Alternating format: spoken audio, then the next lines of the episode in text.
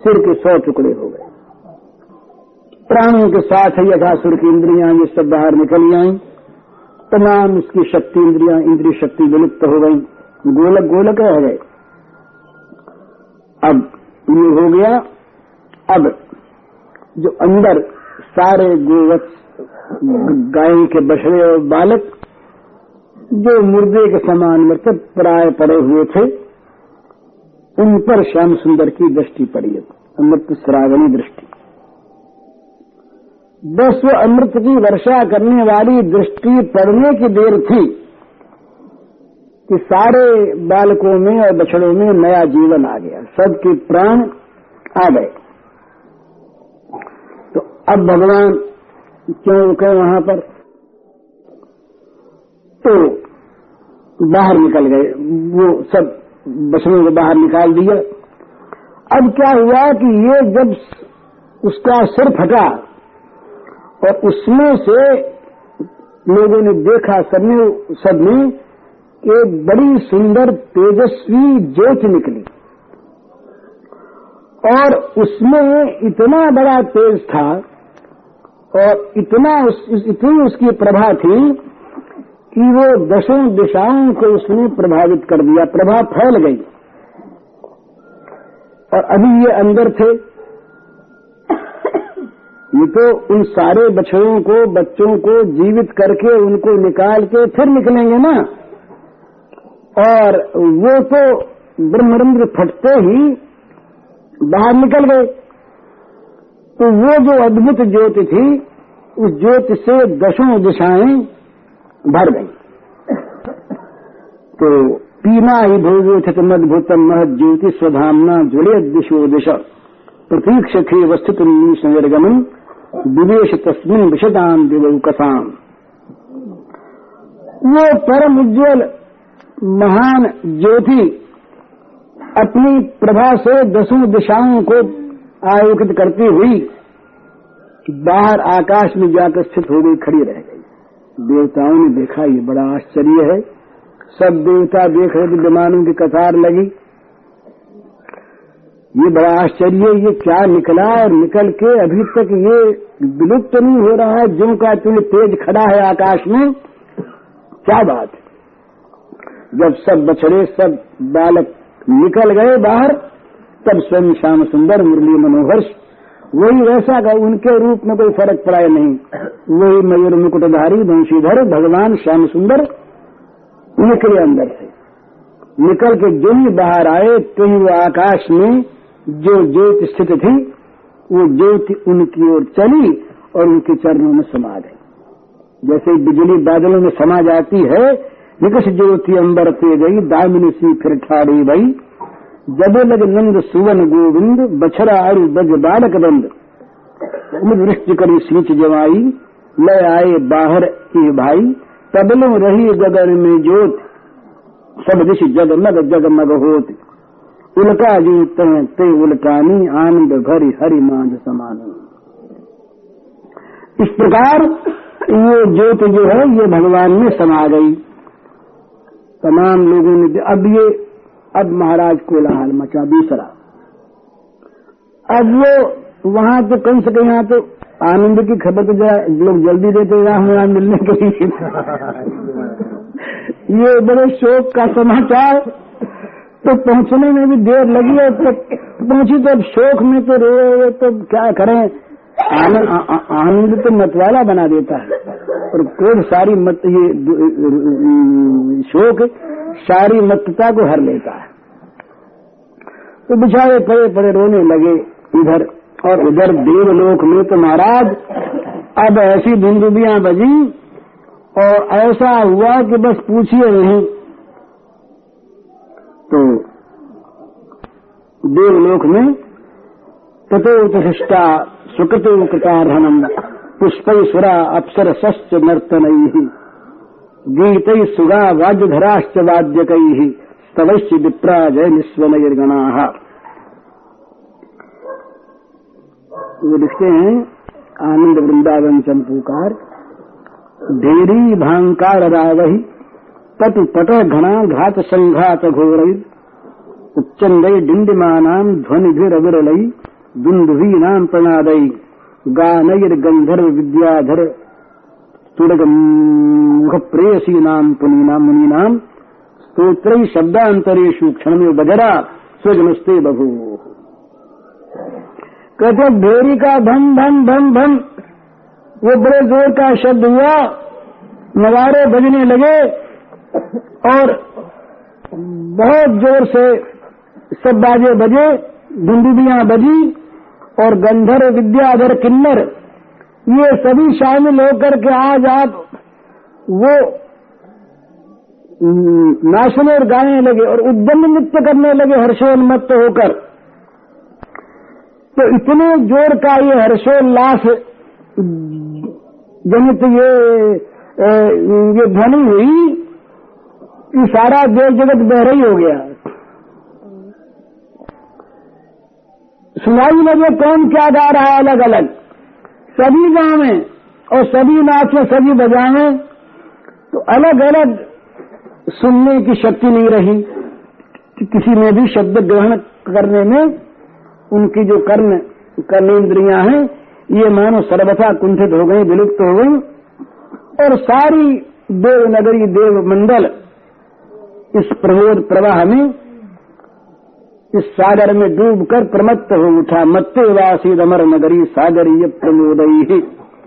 अमरावती का ये आनंद केवल अमरावती में नहीं रहा। ये स्वर्गलोक से ऊपर पहुँचा जनलोक में गया, महरलोक में गया, तपलोक में गया, और ब्रह्मलोक तक में जा पहुँचा।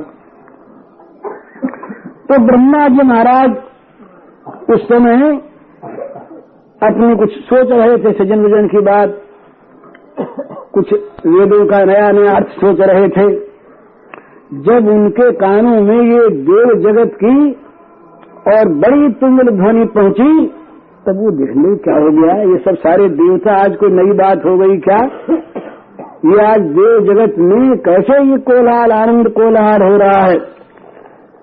तो अब लीला शक्ति भगवान की, उनके मन में भी इच्छा हो गई कि चलो देखें क्या हो रहा है।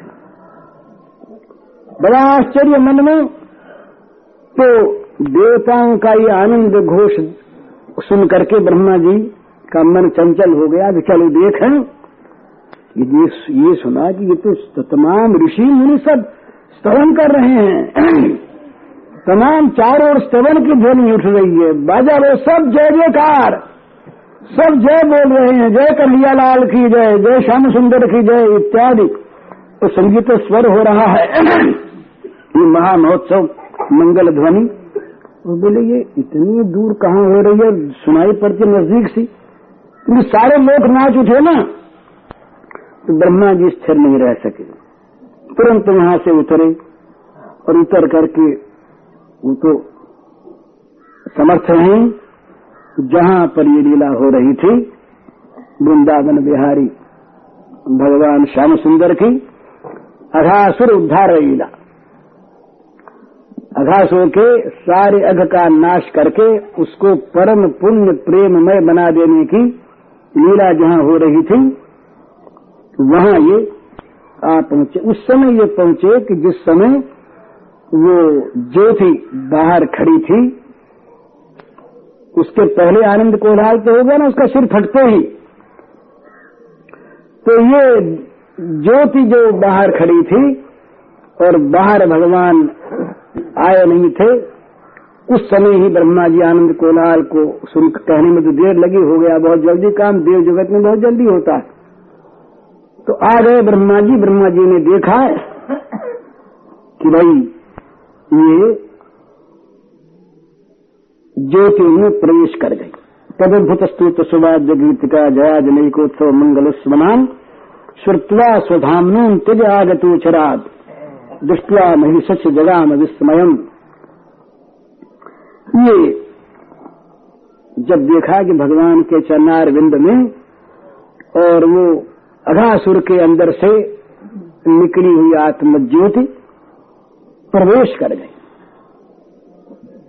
तब बड़ा आश्चर्य हुआ ब्रह्मा को कि भाई देखो, जिसका जीवन बीता दूसरे को दुख देने में ही जिसके जीवन में कोई पुण्य नहीं, केवल पाप पूर्ण जीवन जिसका नाम ही पाप अब अब ये श्री श्याम सुंदर के चरणों का स्पर्श होते ही उसके सारे पाप तो नष्ट हो ही गए। पर जो गति योगेंद्र मुनिंद्र सुरेंद्रों को भी नहीं मिलती, वो दुर्लभ गति प्राप्त हो गई। ये ब्रह्मा जी को बड़ा आश्चर्य हुआ। और आश्चर्य की कोई बात भी नहीं, ये कहते हैं, सुखदेव जी महाराज नैतद विचित्रम मंजार भया मायन परावराणाम परमस्य वेधत। अघोपित स्पर्शन धौतपातक पापात्म साम्यम तथताम सुदुर्लभम। अरे भाई, एक बार सच्चे रूप में जिसके मन में भी भगवान आ जाते हैं, उसको भी परम गति प्राप्त हो जाती है और मालूम कितनों को आज तक हो चुकी। अपने अपने मन की भावना से कल्पित भगवान की मानस मूर्ति क्षणकाल के लिए भी यदि किसी के हृदय में प्रादुर्भूत हो जाती है तो वही उसको दुर्लभ गति दे देती है। मैंने भगवान का मन में आना, ध्यान में भी, चिंतन में भी ये परम मंगलमय है। इसीलिए ये कहते हैं, महात्मा लोग, कि कैसे भी, किसी भाव से भी भगवान को मन में लाओ। बोले, भगवान का चमत्कार नहीं मिला भगवान का ज्ञान नहीं मिला ऐश्वर्य नहीं मिला बोले न सही। कैसे भी उन नाच, नाचने वाले गाने वाले खेलने वाले श्याम सुंदर को मन में लाते रहो। अपनी कल्पना से अपनी भावना से। तो ये अगर मन में आने लगेंगे स्मृति के रूप में भी चिंता के रूप में चिंतन के रूप में भी तो अशेष मंगल करने वाले तो जिनका क्षण भर का ध्यान ही ये दुर्लभ गति दे देता है, वे भगवान कृष्णचंद्र, जिनका श्री विग्रह परमानंद घन है, नित्य चिन्मय है, वे नित्य सिद्ध परमानंद विग्रह भगवान श्री कृष्ण विजेंद्र नंदन श्याम सुंदर, ये जब स्वयं जिसके मुख विवर में प्रवेश कर गए क्या उसके लिए कोई गति बाकी रह जाती है? हुँ? तो इसमें क्या आश्चर्य है? जिसने भगवान को मुँह में रख लिया और जिसने भगवान के को मुँह में रख करके अपने प्राण न्यौछावर कर दिए, उसके लिए कौन सी गति बाकी रह जाती है? मनोमयी गति जब तार देती है, सकल यदंग प्रतिमांतराहिता, मनोमयी भागवतिम ददौ गतिम सोब नित्यात्म सुखानुभूत भी विदिष्ट मायोन्तर्गतो ही किम पुनः? वो अगर अंदर जा करके जो अखिलेश पराबर स्वामी सकल नियंता अंतरजानी, माया, मनुज, तोक, तन धारी, करो कर्म निज जन हितकारी नहीं आचर्य मानिय कबहू, भयो अघासुर पावन, अजहू महाघी पावर सब भांति, परस जंगल सुगत सुहाती, प्रतिमा जासु मनोमय को ध्यान करें, कैसे कन हो? लह सुगत सो विनय प्रयासा, कंचन बप सुत ते अनयासा, सदा नित्य सुख प्रभु भगवंता, सुप्रख्यात तो कसलिकंता काश वंग पर सत भा पावन, महाघी यह देव सतावन तो आचरज कहा यही माही, नाम लेत अग कोट नसाही तो अब इसके बाद जो घटना और होगी, वो क्या हुई कि ये ब्रजेंद्र नंदन का ये लीला विलास सचमुच उस अजगर के देह को जिस प्रकार की उन बच्चों ने उत्प्रेक्षा की थी, उसी प्रकार से उसको क्रीड़ा भूम बना लिया। राजन नाजगरम कर्म शुष्कम वृंदा वृंदावन विभुतम बधुक बहुचथम बहुआ क्रीड गरम वो पर्वत की गुफा के समान सूख गया ना जब उसका साल भर के बाद होगा, अभी तो साल भर के ये बच्चे सब सोए रहेंगे दूसरी लीला में। तो वो सूख करके सचमुच पहाड़ की कंदरा के समान इनके खेलने की जगह बन गया। तो ये साल भर के बाद, अभी तो साल भर दूसरी लीला होगी साल भर तक पता ही नहीं लगेगा घर वालों को, यशोदा मैया को कि ये क्या लीला आकाश की हुई, ये दूसरी लीला होगी। तो इस प्रकार से वो देखते रहे, ऊपर से ब्रह्मा जी महाराज, उनको आश्चर्य हो गया और मन में बड़ा सुंदर भाव आया कि ओहो, ये कितने भक्तवत्सल हैं और कितने ये निजगन प्रिय हैं कि देखो ना, छोटे से बालक बन करके और ये बिहार करते हैं और इनके साथ ये बच्चे खेलते हैं और देखो ना, आघासुर का इन्होंने किस प्रकार से उद्धार कर दिया। अभी संदेह नहीं हुआ। अभी तो मन में महिमा जागी। और लोग कहते संदेह तो पीछे ही नहीं हुआ इनको। ये इनके मन में और नई लीला देखने का उत्साह प्रकट हो गया। इसलिए इन्होंने इनके मन में शंका पैदा कर दी गई। शंका वंका ब्रह्मा जी कुछ हुई नहीं। तो खैर, ये अब कन्हैया भैया बाहर आ गए। अब कन्हैया भैया के साथ मिल, अब मिलने लगे, सब गले लग लग करके बड़ाई कह रहे, तू कन्हैया भैया, तू है, तब क्या है? अब बार बार पूछे हम लोग तो गए अंदर तो भाई हम लोग तो मर गए। और तू गया अंदर?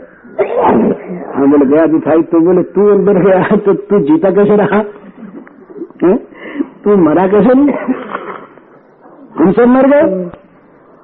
वो तो ऐसी ऐसी भैया भयानक आग की लपट थी अंदर, जहरीली, कि हम तो सब के सब जल गए। और एक बात बड़ा दुख हुआ, बड़ा क्लेश हुआ, फिर बेहोश हो गए, पता ही नहीं लगा। तो बता भैया, अरे खेलते खेलते हम सब जल चुके तो तू जला ही नहीं, या जल करके जी गया? क्या हुआ? बता तो सही। तो भगवान ने कहा कि अरे भैया, मुझको एक मंत्र मालूम है सच सचमत्कारम, तान गलत गलत दक्षोस्मी विशेष्य। ये नागदेन नागदेन गंध मात्रादेन गतासवु भगतासवोत्सवा ये सम्मलसित जीवना भवंती थी कहा, देखो भैया हो मैं जहर की दवा जानता हूँ। मेरे पास एक ऐसी दवा है कि उस दवा के लगते ही सांप सारे के सारे चूरे, चूर, सांप चूर, चूरम चूर हो जाते हैं। वो कोई विष रहता ही नहीं। और वो ऐसी दवा है मेरे पास कि जिसके, जिनके प्राण निकल जाते हैं, वो अगर उस दवा को सूंघ ले कहीं, उनको सुंघा दिया जाए तो उनके भी प्राण आ जाते नया जीवन प्राप्त हो जाता है भैया। तो बोले जब ऐसी दवा तेरे पास है तो, तो फिर हम किससे करेंगे फ़र्क? दवा तेरे पास है और करेंगे सब कुछ। अब उनके मन में ये नहीं आया बच्चों के बड़े सरल शिशु हैं कि इसमें क्या क्या दूर बात कह गई ये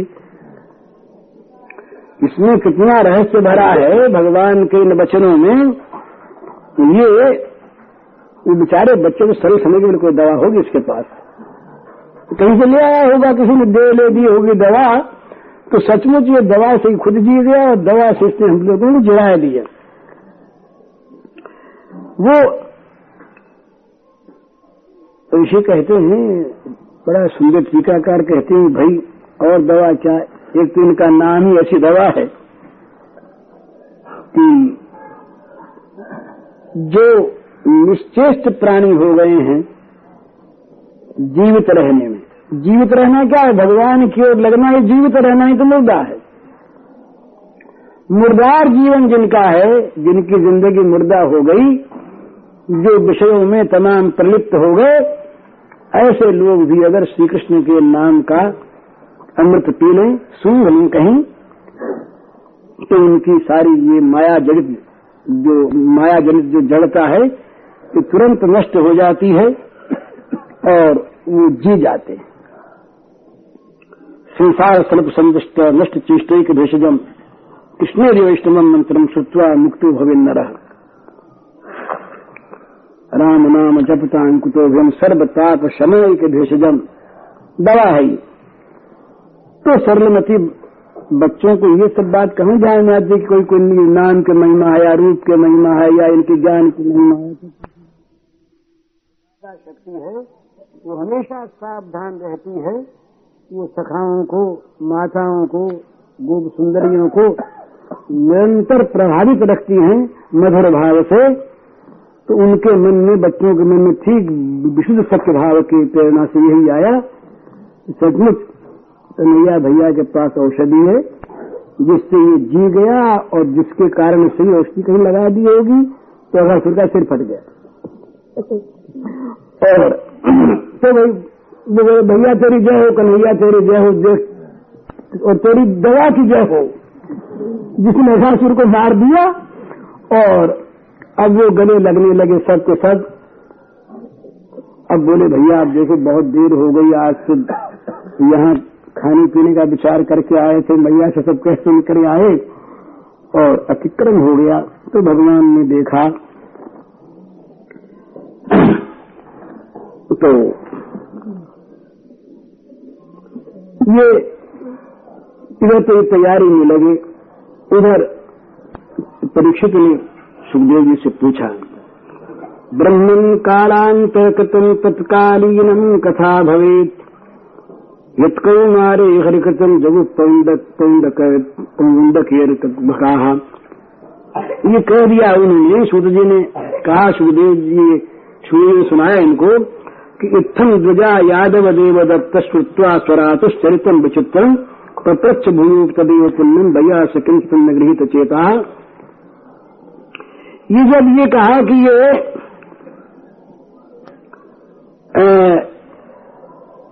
भगवान की बड़ी विचित्र सुंदर लीला शंकाजी ऋषियों से कहा सूत जी ने कि भगवान यदि शिरोमणि कृष्ण जिन्होंने परीक्षित को जीवन दान दे दिया था, उन्होंने जब ये अपने संरक्षक और जीवन सर्वस्व भगवान का ये विचित्र चरित्र लीला उनका सुना, तब सुखदेव जी से उन्होंने प्रश्न किया,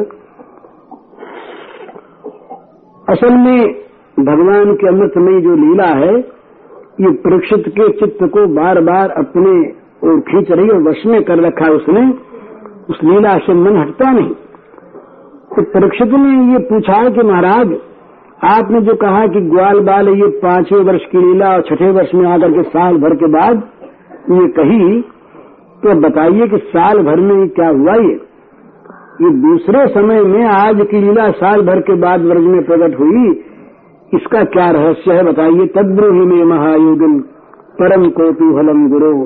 नून में धरे रेव माया भूति नान्य था इस रहस्य को जानने की मेरे मन में बड़ी उत्कंठा हो रही है।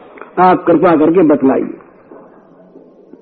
तो अवश्य इसमें भगवान की विचित्र अनंत जो घटनाएँ होती हैं, उन घटनाओं से घटित कोई न कोई लीला तो होगी ही।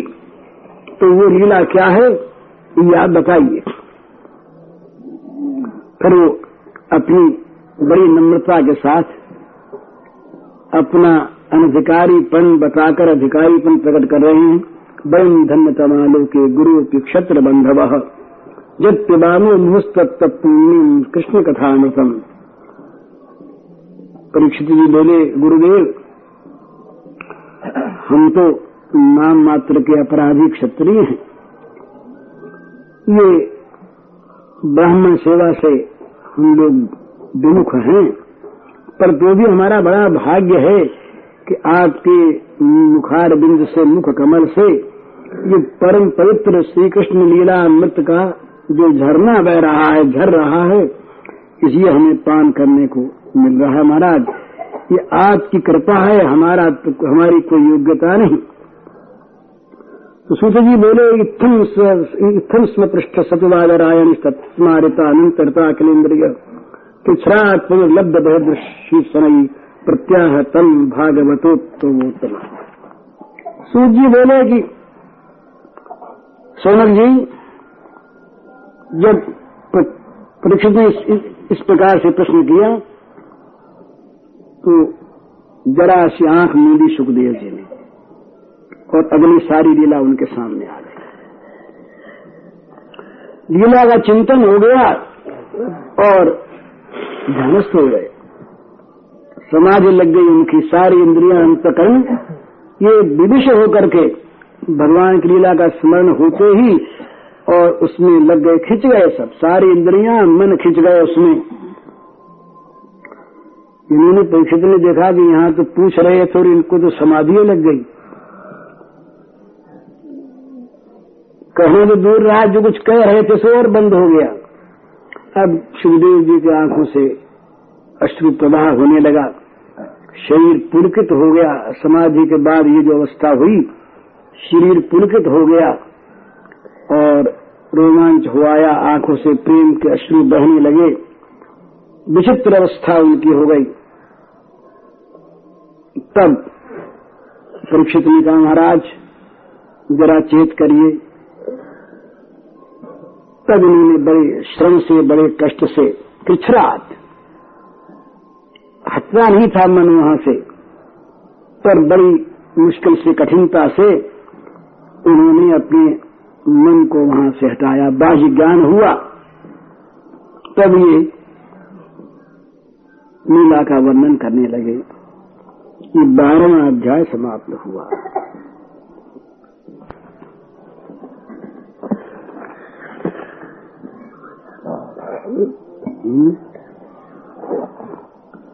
नारायण नारायण। हम्म?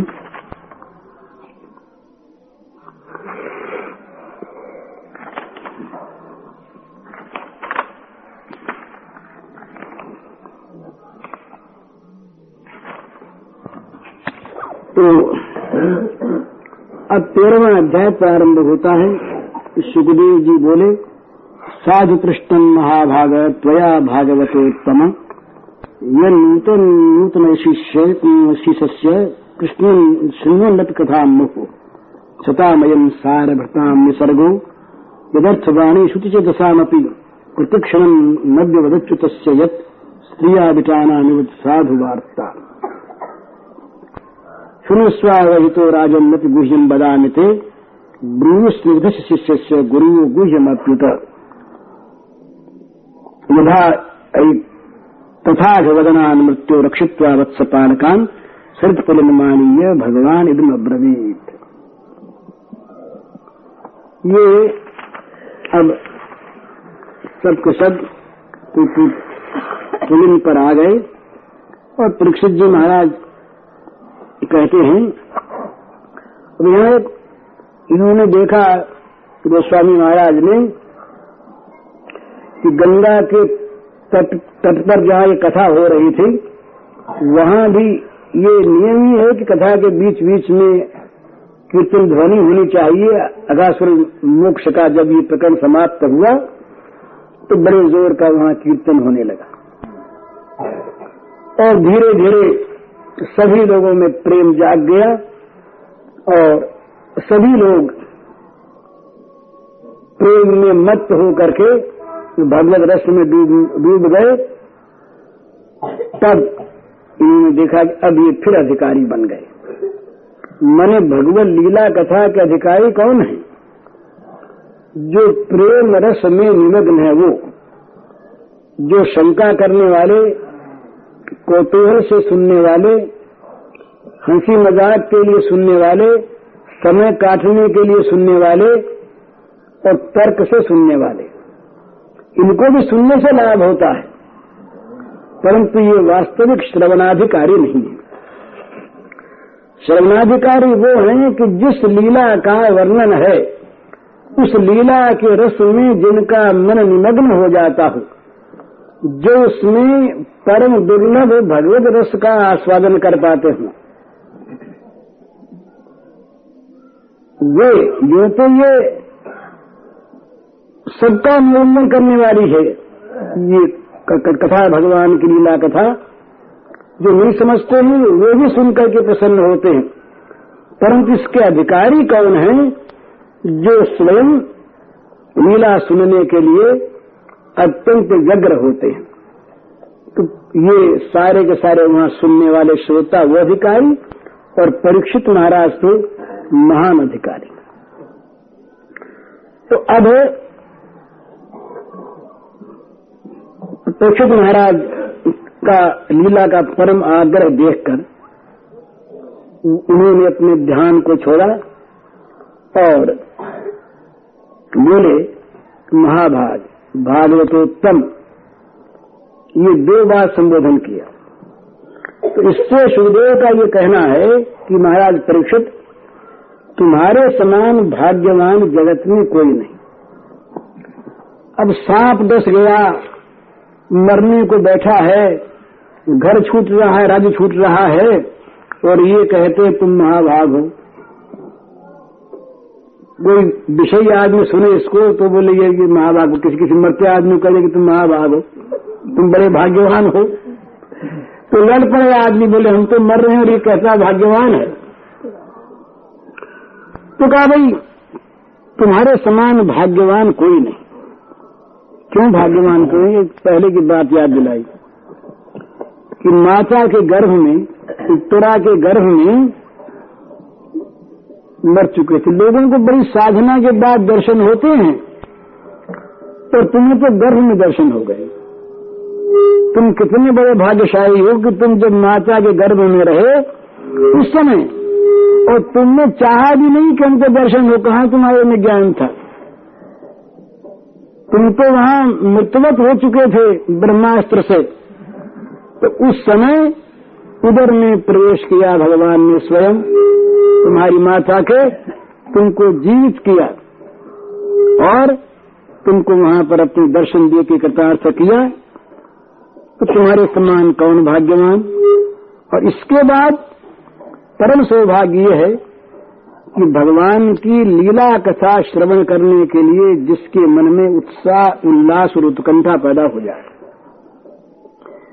विषय वार्ता सुनने के लिए सब लोग लोलुप हैं। भोगों की बात, धन की बात, विलास की बात, इंद्रियों के विषयों की बात, ये सबको अच्छी लगती है। और सभी लोग समझ चुके रहते हैं। परंतु वो भाग्यवान नहीं भगवान को छोड़कर भोगों में लगे वो हैं अभागे और वे हैं नरक रूप। क्यों नरक रूप है? कि नरकों का सामान वो इकट्ठा करते रहते हैं अपने अंदर संस्कार रूप से। और उनके आसपास रहने वाले, उनसे मिलने जुलने वाले भी नरकों में जाने के लिए तैयारी करने लगते। भोगों की बात और किसी प्रकार से बोले, अमुक ने ये कमा लिया, उसके पास इतना रुपया हो गया, उसके पास इतना आराम हो गया, चलो हम भी वैसे ही बने। तो कैसे बने? बोले, वैसे ही काम करो तो अपने बने। तो जिन नरकों का संग्रह करके कोई संसार के भोगों को प्राप्त करता है, उसके संग से उसी प्रकार के नरकों का संग्रह करने में मनुष्य लग जाता है। तो वे स्वयं अभाग, अभागी और दूसरों को अभाग देने वाले। वे सुप्रदा जी ने कहा तेमर नरक रूप जीवत जग भव भंजन पद विमुख अभागी। जो भगवान के चरणों से विमुख हैं, वे जगत में कितने भाग्यवान चाहे कहलावे, वे हैं वास्तव में अभागे। और हैं वे नरक रूप, खुद जलते रहते हैं रात दिन। लोग चाहे उनको समझे, बड़े सुखी हैं, पर उनका जो अंतरदाह है अंदर की ज्वाला, ये भटकती रहती है और जो उनके पास आके बैठते हैं, उनका भी जलना शुरू हो जाता अच्छा आदमी भी जो साधक है, वो अगर भोगियों के पास रहने लगे तो भोगियों की अंतर ज्वाला उसके अंदर आ जाएगी। और वो भी जलने लगेगा, संतोषामृत जो उसका है, वो सूख जाएगा और विषय कामना की आग उसके हृदय में प्रकट हो जाएगी। इसलिए कहा है कि भाई, किसी प्रकार से भी भोगी का संग न करे। भोगी का संग बड़ा गिराने वाला तो तुम महाभाग हो। तुम्हारे मृत्यु काल में ये संग मिला, इतने इतने तुम्हारे आसपास सब महात्मा बैठे हैं और तुम्हारे अंदर भगवत गुणगान, भगवान के रहस्य को जानने की लीला कथा श्रवण करने की तुम्हारे मन में आकांक्षा पैदा हो गई, इससे बढ़कर सवा क्या होगा? तो भगवान की लीला कथा सुनने, जानने की जिसके मन में उत्कंठा पैदा हो जाए, इसमें जिसको रस आने लगे, वो भाग्यवान। तो भावादेश में सुखदेव जी ने कह दिया, साध पृष्ठम महाभाग। तया भागवतोत्तम, तुम बड़े भाग्यवान हो। और दूसरी बात, क्या कही तुम भागवतोत्तम हो? भागवत माने भक्त और भागवतोत्तम माने जो भक्तों में श्रेष्ठ। जो श्रवण कीर्तन आदि का अनुष्ठान करते हैं, जो भगवान की पूजा करते हैं जो भगवान का चिंतन करते हैं, वे भक्त हैं, भागवत हैं। पर जिनके हृदय में प्रेम जागृत हो जाता है, और उस प्रेम प्रबल हृदय को लेकर के भगवान को अपना मानकर जो उनकी लीला कथा सुनने में ही समुत्सुक हो जाते हैं, उनकी बात को सुनाता रहे। अपने प्रियतम की कोई बात सुनाता रहे, उनकी चर्चा करता रहे, बस। ये जिनको अत्यंत प्रिय होता है, वो है भागवतोत्तम। वो भागवतों में श्रेष्ठ हैं। उनसे कोई ये कहे कि भाई तुम क्षण काल के लिए, आज क्षण के लिए तुम भगवान को भूल जाओ, और तुमको हम मुक्ति भुक्ति सब दे देंगे चौदह लोगों का तुमको वैभव दे देंगे तो वो नहीं मानते। त्रिभुवन विभव तवेपी त्रिभुवन का वैभव उन्हें प्राप्त हो और कह दे कि तुम जरा सी जरा सी देर के लिए भूख को याद कर लो भगवान को छोड़ करके। तो कहेंगे, हम तो हमें हमें नहीं चाहिए। तो हम तो रात दिन भोगों की स्मृति करते हैं। भोगों की स्मृति उन भागवतोत्तमों के तो मन में उदित नहीं होती। उनके मन में तो कभी भोग आते नहीं आ सकते नहीं। और हम रात दिन भोगों में रहते हैं, भोगों से अलग हो सकते नहीं। ये हमारा, उनका बड़ा भारी अंतर है। तो ये सुखदेव जी ने कहा कि तुम भैया भागवतोत्तम हो। तुम्हारे समान भागवतोत्तम जगत में कोई नहीं। इसीलिए ये तुम्हारा साधु प्रश्न है। जितने और प्रश्न हैं ये सारे प्रश्न उत्तम प्रश्न हो सकते हैं। तत्व की बात जानने का प्रश्न भी बड़ा ऊँचा प्रश्न। पर प्रेम, प्रबल हृदय से पूछा हुआ भगवान की लीला कथा का जो प्रश्न है, ये साधु प्रश्न है।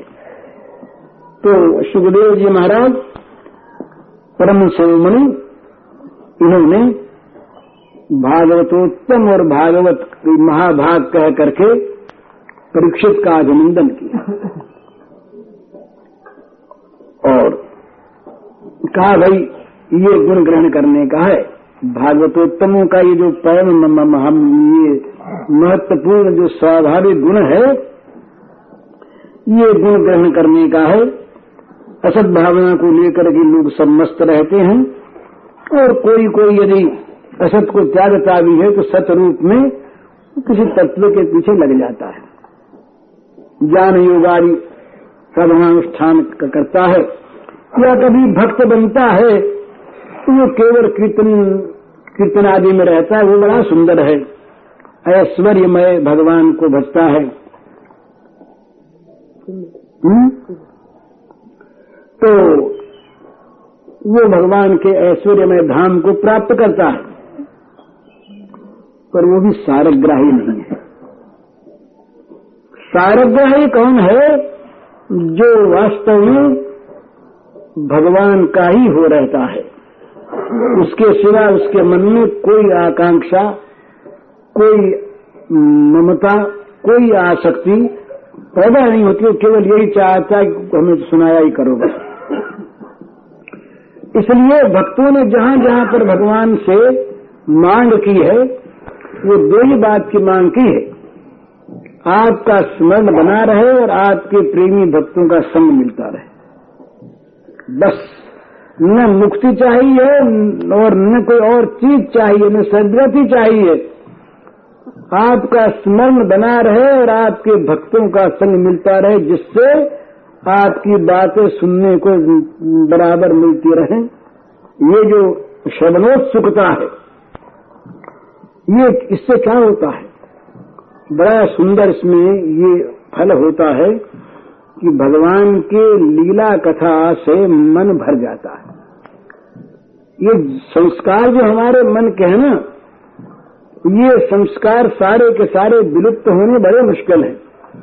तो लीला संस्कार भर जान। इसलिए बड़ा सीधा साधन है कि जैसा मन में आवे, भगवान की लीला का चिंतन करते रहो। भगवान सत्य हैं। तो उनकी लीला भी सब सत्य है। अपने मन से जो भी चिंतन करो भगवान का। जिस लीला का भी जैसे भी, भगवान ठीक ठीक सत्य रूप में वैसे ही बन करके और प्राप्त हो जाएँगे तो ये जो है, ये सार ग्रहण है। और इसमें जब लीला गुण श्रवणादि में जब आसक्ति हो जाती है, तब तो उसका भाग्य बड़ा खुल जाता है। दूसरी बात सुहाती नहीं। दो बात होती है उसमें। दो बात होती है भगवत लीला कथा में जिसकी रुचि होती है, उसमें दो बातें प्रकट होती हैं। ये अपने अपने हृदयों में देख लें, है कि नहीं? दूसरी चर्चा श्रवण करने से आत्यंतिक निवृत्ति। नहीं सुहावे जग की बातें, जलवर की चर्चा सहती। दूसरी बात सुहावे नहीं। कोई दूसरी बात करने लगे तो शीरवान कुछ उसे कहे नहीं, परंतु उसका मन वहाँ से भगना चाहे। कान में दूसरी बात क्यों पड़े? और भगवत लीला कथा श्रवण में आत्यंतिक और एकांतिक रुचि। जगत चर्चा श्रवण करने में नित्य नित्य विरक्ति और भगवत लीला कथा श्रवण करने में आत्यंतिक अनुरक्ति। ये जब हो जाए, तब पता लगे कि इसके मन में लीला कथा श्रवण का सौभाग्य पैदा हो गया इसके जीवन में। तो इस समय परीक्षित को न भूख लगती है, न प्यास लगती है और परीक्षित लीला कथा सुनने के लिए समुत्सुक समुत्सुक। तो सुखदेव जी महाराज परम शिरोमणि इन्होंने कहा कि भाई तुम जो हो, ये वास्तविक सारग्राही हो। कूड़े करकट में तुम्हारा मन नहीं जाता। सार ग्रहण करना चाहते हो, इसीलिए तुम ये श्री कृष्ण की कथा सुनने के लिए पूछ रहे हो। इसीलिए तुम्हारे मन में श्रवण की आकांक्षा निवृत्त नहीं होती। और प्रतिक्षण सुनने का तुम्हारा चाव बढ़ता चला जा रहा है। ये जो श्रवण में, लीला कथा श्रवण में जो दूसरी बात बीच में मन में आती है ना हमारे, इसका अर्थ यही है कि कूड़े कूड़े करकट में हमारा मन अभी जाता है। हम उसमें लगे हुए हैं। नहीं तो दूसरी बात अच्छी न लगे। उसी की चर्चा मच्चित्ता मदगत प्राणाबोधयंत परस्परम कथयंत स्मा नित्यम तुष्यंत रमंत च उसी में संतोष, उसी में प्रीति, उसी में निरंतर रमे रहना। तो परीक्षित जी से बोले सुखदेव जी कि भाई, तुम पर श्री कृष्ण की बड़ी कृपा है। ये आगे आगे रहस्य खोलते चले जा रहे हैं ना? लीला कथा का रहस्य उनके सामने नहीं कहा जाता जो संदेहवादी उनके सामने भी कहना नहीं चाहिए जो भक्त नहीं है। सुनना नहीं चाहते उनको भी नहीं कहना चाहिए। क्योंकि वहाँ पर वो कथा का जो रस है वो विरस हो जाता है। तो लीला कथा जो सुनने में समुत्सुक हो जिनका मन नया नया आनंद प्राप्त करता हो उबता न हो, जो ये चाहते हो कि लाख लाख कान हो जाएँ और दिन रात बहुत बड़े हो जाएँ, केवल सुनते ही रहें, उनके सामने ये लीला कहनी चाहिए। तो परीक्षित से बोले कि तुम पर श्री कृष्ण की अपरिसीम कृपा है। तो तुम ही अधिकारी हो। बिना अधिकारी के कहे नहीं, तुम अधिकारी हो। तो अब तुम्हें हम कृष्ण की लीला कथा सुनाते हैं, तुम श्रवण करो। ये महाभाग और भागवतोत्तम इस पर तो कई पेज हैं और इसमें, महाभाग और भागवतोत्तम, ये दो विशेषण जो संबोधन में दिए। सुखदेव जी महाराज ने इससे लीला कथा श्रवण के अधिकारी का निरूपण किया।